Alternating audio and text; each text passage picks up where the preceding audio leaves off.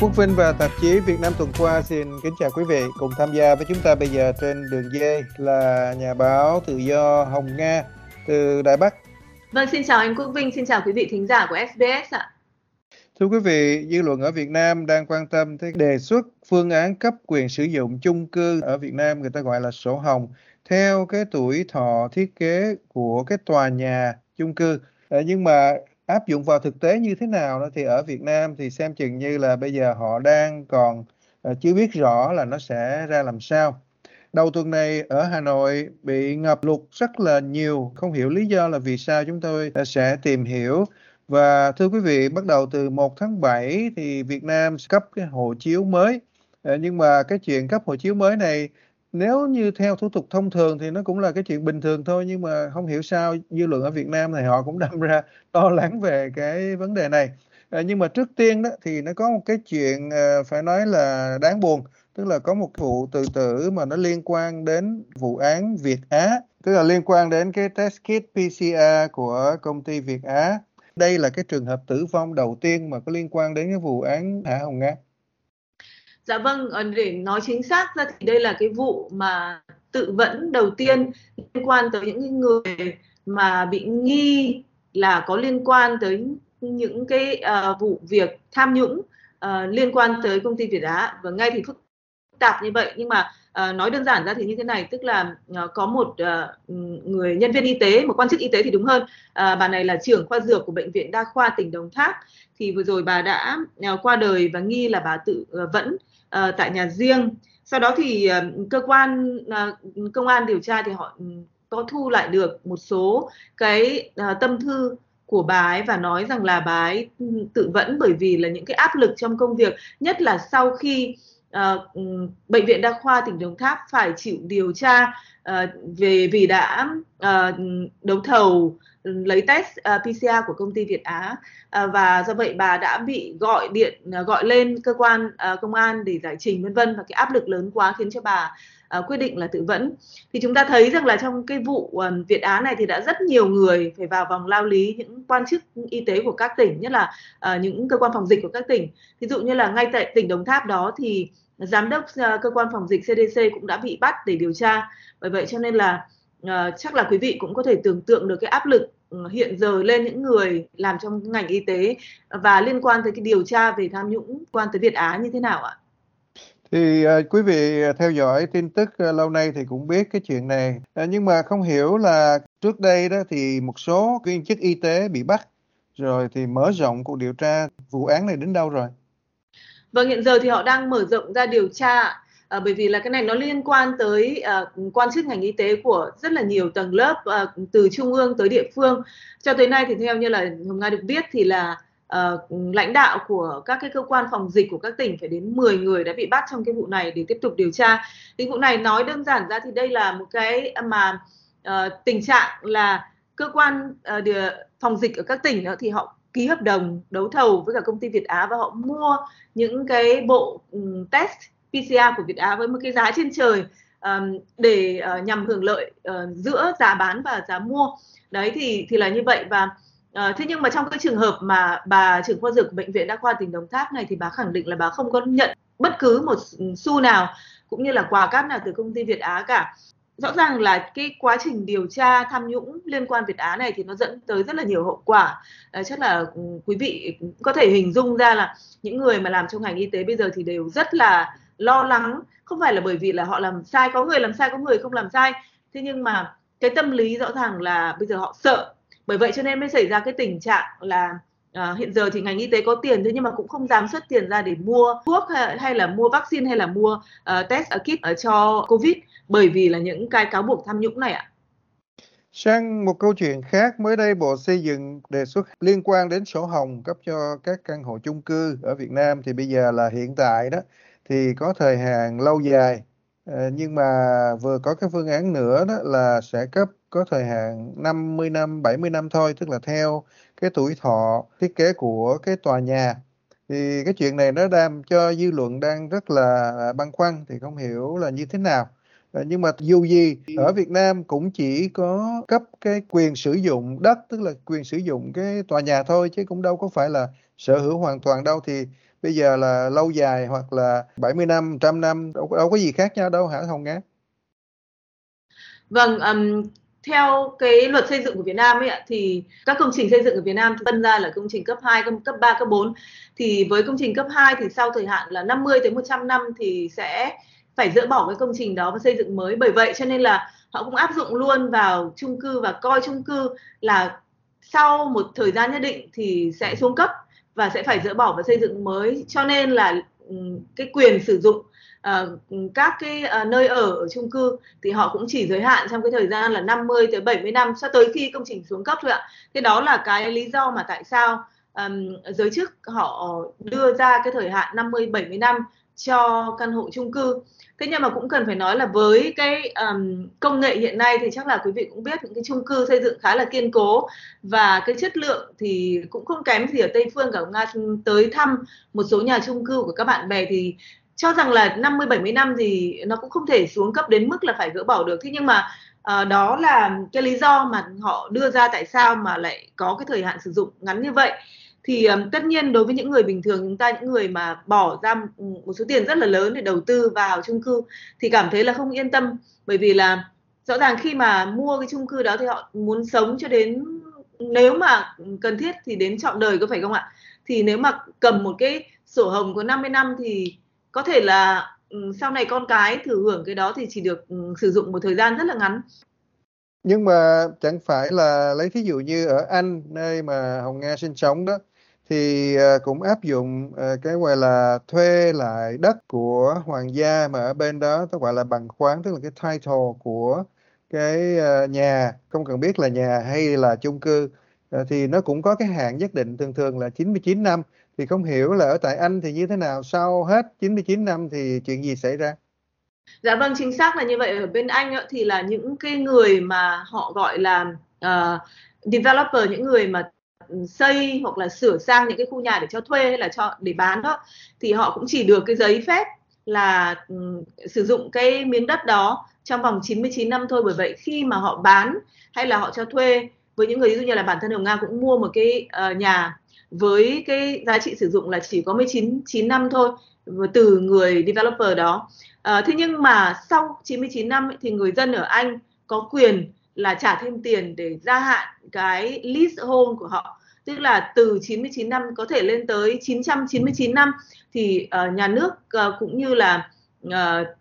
developer phải chấp thuận cho họ gia hạn cái list của họ như vậy. Thế còn ở Việt Nam thì à, với cái chung cư thì chưa hề thấy có một cái quy định nào là người sử dụng có thể trả tiền để tăng cái à, thời hạn sử dụng đó. Thế nhưng mà nga nghĩ là với đòi hỏi của những người mà mua căn hộ chung cư, nhất là những cái căn hộ chung cư cao cấp đó, chắc là nhà nước họ cũng phải à, ở Việt Nam cũng sẽ phải cân nhắc lại để làm sao cho họ có thể gia hạn được cái quyền sử dụng của mình bởi vì quả thật là 50 năm, 70 năm thì sẽ gây ra một cái tâm lý rất là bất ổn cho những người sử dụng ạ.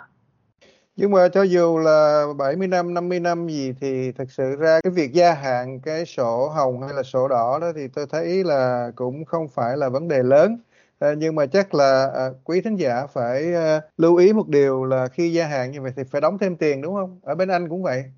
Vâng, bên Anh chắc chắn là phải đóng thêm tiền ạ, chứ không thể không không có tiền mà gia hạn được ạ. Và là một số tiền khá lớn đó thưa quý vị. Vâng, chính xác là cái số tiền nếu mà tính ra tiền Việt Nam thì cũng không nhỏ đâu ạ. Quý vị đang nghe tạp chí Việt Nam tuần qua với Quốc Vinh và nhà báo Hồng Nga.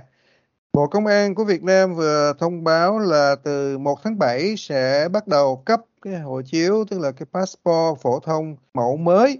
Thì không hiểu là lý do tại sao có thể là cái mẫu mới này là nó sẽ có cái công nghệ cao hơn hay như thế nào. Nhưng mà chuyện làm cho dư luận đang ờ, thắc mắc là phải đến 1 tháng 7 thì mới có thể nộp đơn để xin cái hộ chiếu mới nhưng mà đến với những người mà có cái nhu cầu cần phải làm lại hộ chiếu thì không hiểu là họ có gia hạn được cái hộ chiếu cũ hay là xin lại một cái hộ chiếu nhưng mà cái mẫu cũ. Nếu mà xin trước ngày 1 tháng 7 hả ông Nga? Dạ trước mùng 1 tháng 7 thì uh, bởi vì là ừ, cái cái cái cái uh, hộ chiếu mới nó chưa sẵn sàng, cái hệ thống để cấp hộ chiếu mới chưa sẵn sàng. Thế cho nên là từ nay cho tới mùng 1 tháng 7 thì uh, Bộ Công an họ sẽ chỉ cấp phát hộ chiếu phổ thông mẫu cũ cho công dân thôi ạ à, và nếu mà ừ, ờ, hết hạn thì cũng sẽ gia hạn ừ, mẫu cũ ờ, trong cái thời gian lưng chừng này.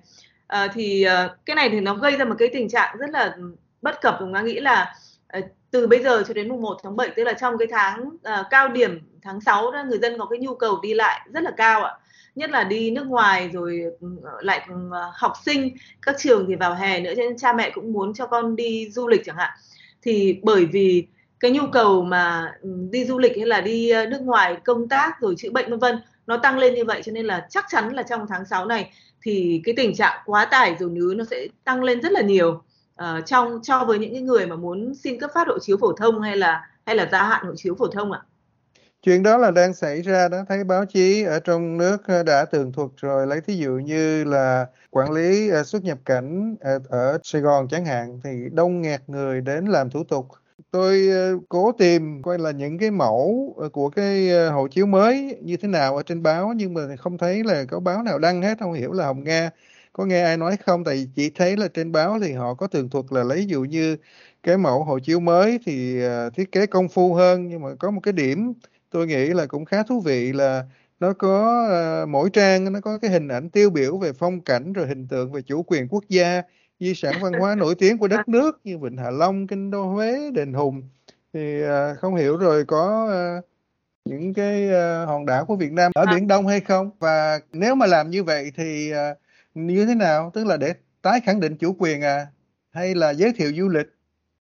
Vâng, anh Quốc Vinh lại làm Nga nhớ lại mấy năm trước thì là Trung Quốc khi mà à, đưa ra cái mẫu hộ chiếu của họ thì là họ có in trên các trang cái hình uh, lưỡi bò tức là cái tuyên bố chủ quyền lịch sử của Trung Quốc đối với Biển Đông chiếm gần như là 90% của Biển Đông thì các trang đều có cái hình đó. Và khi mà du khách Trung Quốc tới nhập cảnh Việt Nam thì công an Việt Nam rất là lúng túng khi mà à, nhìn thấy cái cái bản đồ đường lưỡi bò và không biết xử lý như thế nào. Sau sau rồi cuối cùng thì họ uh, đưa ra được một cái sáng kiến là với những người mà sử dụng cái hộ chiếu mới có đường lưỡi bò như vậy thì xuất nhập cảnh họ sẽ đóng dấu và một tờ rơi riêng chứ không đóng dấu vào vào cái hộ chiếu. Coi như là không chấp nhận cái cái hình đường lưỡi bò đó. Thế thì quay lại Việt Nam thì cái hộ chiếu mới thì nga nghĩ là cái ý tưởng mà khi in trên các trang những cái hình về uh, các địa chỉ có tính truyền thống hay là lịch sử uh, rồi hay là di sản văn hóa rồi các địa điểm du lịch của Việt Nam thì là một cái ý tưởng rất là tốt và cũng các nước họ cũng làm thường xuyên rồi. Ví dụ như là hộ chiếu ờ, Anh thì cũng có một số hình ảnh các nơi ở Anh Quốc rồi hộ chiếu New Zealand của Nga nhìn thấy thì cũng có đăng hình hình như là còn cả các động vật rồi chim thú của New Zealand nữa mà các nước khác không có. Thì cũng là một phương pháp rất là tốt để quảng bá hình ảnh của đất nước uh, ra nước ngoài ạ. Thế còn về uh, chủ quyền của Việt Nam ở biển Đông những cái biển đó thì um, Hồng Nga nghĩ rằng là trong cái thời uh, kỳ mà còn đang tranh chấp giữa chủ quyền giữa Việt Nam và các nước khác uh, đối với cả các cái quần đảo hòn đảo ở biển Đông đó thì chắc nhà nước Việt Nam họ cũng không nghĩ đến cái việc là đưa uh, quần đảo Trường Sa hay là hình ảnh Hoàng Sa lên uh, hộ chiếu uh, bởi vì chắc chắn là nó sẽ gây ra những cái phản ứng rất là mạnh từ các nước uh, cùng tham gia tranh chấp biển Đông nhất là Trung Quốc. Thế cho nên là chắc là chúng ta cũng chỉ hài lòng với cả vịnh Hạ Long hay là đền Hùng phố cổ Hội An vân vân thôi chứ chưa nghĩ đến uh, các đảo ở Trường Sa thì anh Quốc Vinh ạ. Nghe nói có đảo Lý Sơn thì cũng khá gần rồi. Vâng Lý Sơn thì là một đảo tiền tiêu của Việt Nam thì tất nhiên là nó nằm hoàn toàn ở trong uh, vùng biển chủ quyền của Việt Nam cho nên là gọi là gần nhưng mà cũng còn cách xa hàng uh, mấy trăm hải lý đối với cả những cái hòn đảo tranh chấp khác Sang một chuyện khác, hồi đầu tuần này xem báo thấy Hà Nội gần như là chìm dưới làn nước lũ lụt thậm chí tôi còn thấy những cái tấm hình nước nó ngập lên coi như là phân nửa cái chiếc xe hơi luôn rồi Vâng, thực ra thì cái tình trạng ngập lụt ở Hà Nội chắc quý vị nào uh, từng sống ở Hà Nội thì thì biết. Uh, Nga nhớ là hồi xưa đấy thì cứ đến cái mùa này khi mà bắt đầu có mưa rào thì là luôn luôn có tình trạng ngập lụt ạ. Có những khi mà ra ngoài đường xe máy sẽ chết máy hàng loạt bởi vì cái nước nó ngập vào trong ống phô của xe. Và xem ra là mấy chục năm Hồng Nga đi ra khỏi Hà Nội thì tình trạng ngập lụt nó vẫn không được giải quyết, nó vẫn cứ xảy ra năm này qua năm khác. Thế nhưng mà vừa rồi mấy ngày hôm trước đó thì cái um, trận mưa nặng quá uh, và Hà Nội lại một lần nữa uh, ngập người ta gọi là phố cũng trở thành sông uh, thấy những cái hình ảnh rất là kỳ khôi người ta uh, phải trèo lên nóc của xe hơi để tránh lụt. Thì ông nga nghĩ rằng là cái nguyên nhân chủ yếu vẫn là do cái hệ thống thoát nước của thành phố hà nội uh, chưa đáp ứng được cái nhu cầu thoát nước ạ. Thì chúng ta nhớ là cái khu mà gọi là trung tâm của hà nội những phố phường cũ chẳng hạn hay là khu ba đình uh, nơi mà có rất là nhiều công sở uh, à, cơ quan chính quyền đó thì hoàn toàn là dựa vào cái hệ thống uh, thoát nước mà có từ thời Pháp bởi vậy cho nên là rõ ràng với cái tình trạng xây dựng nhiều hơn hiện nay, rồi mở rộng thành phố, thì hệ thống thoát nước đó hoàn toàn là bất cập. Ờ, thì người ta cũng đã xây dựng khá nhiều trạm bơm ở xung quanh thành phố ờ, với cái mục tiêu tức là thoát nước cho khu trung tâm. Thế nhưng mà theo nhiều người được biết thì cái việc đầu tư vào hệ thống thoát nước thì đang được tiến hành rất là cấp tập với hàng trăm tỷ đồng ờ, đổ vào đó. Thế nhưng mà cái việc giải phóng mặt bằng cũng như là xây dựng cái đường ống để thoát nước thì nó chưa được nhanh như là mong muốn bởi vậy cho nên là có trạm bơm thế nhưng mà cái đường bơm nước từ trạm bơm đó ra sông thì lại chưa giải quyết được bởi vậy cho nên là tình trạng thoát nước thì nó vẫn cứ động như thế thôi và năm này sang năm khác thấy Hà Nội vẫn cứ tiếp tục kêu than về việc ngập lụt à, hy vọng là trong tương lai gần thì họ sẽ giải quyết được cái việc này chứ còn nếu không thì quả thật là đối với cả thủ đô mà như vậy thì nó ảnh hưởng tới cả cái uy tín cũng như là bộ mặt của Việt Nam ạ. À. Cảm ơn Hồng Nga rất nhiều. Dạ vâng, xin cảm ơn anh Quốc Vinh, cảm ơn quý vị khán giả đã theo dõi ạ.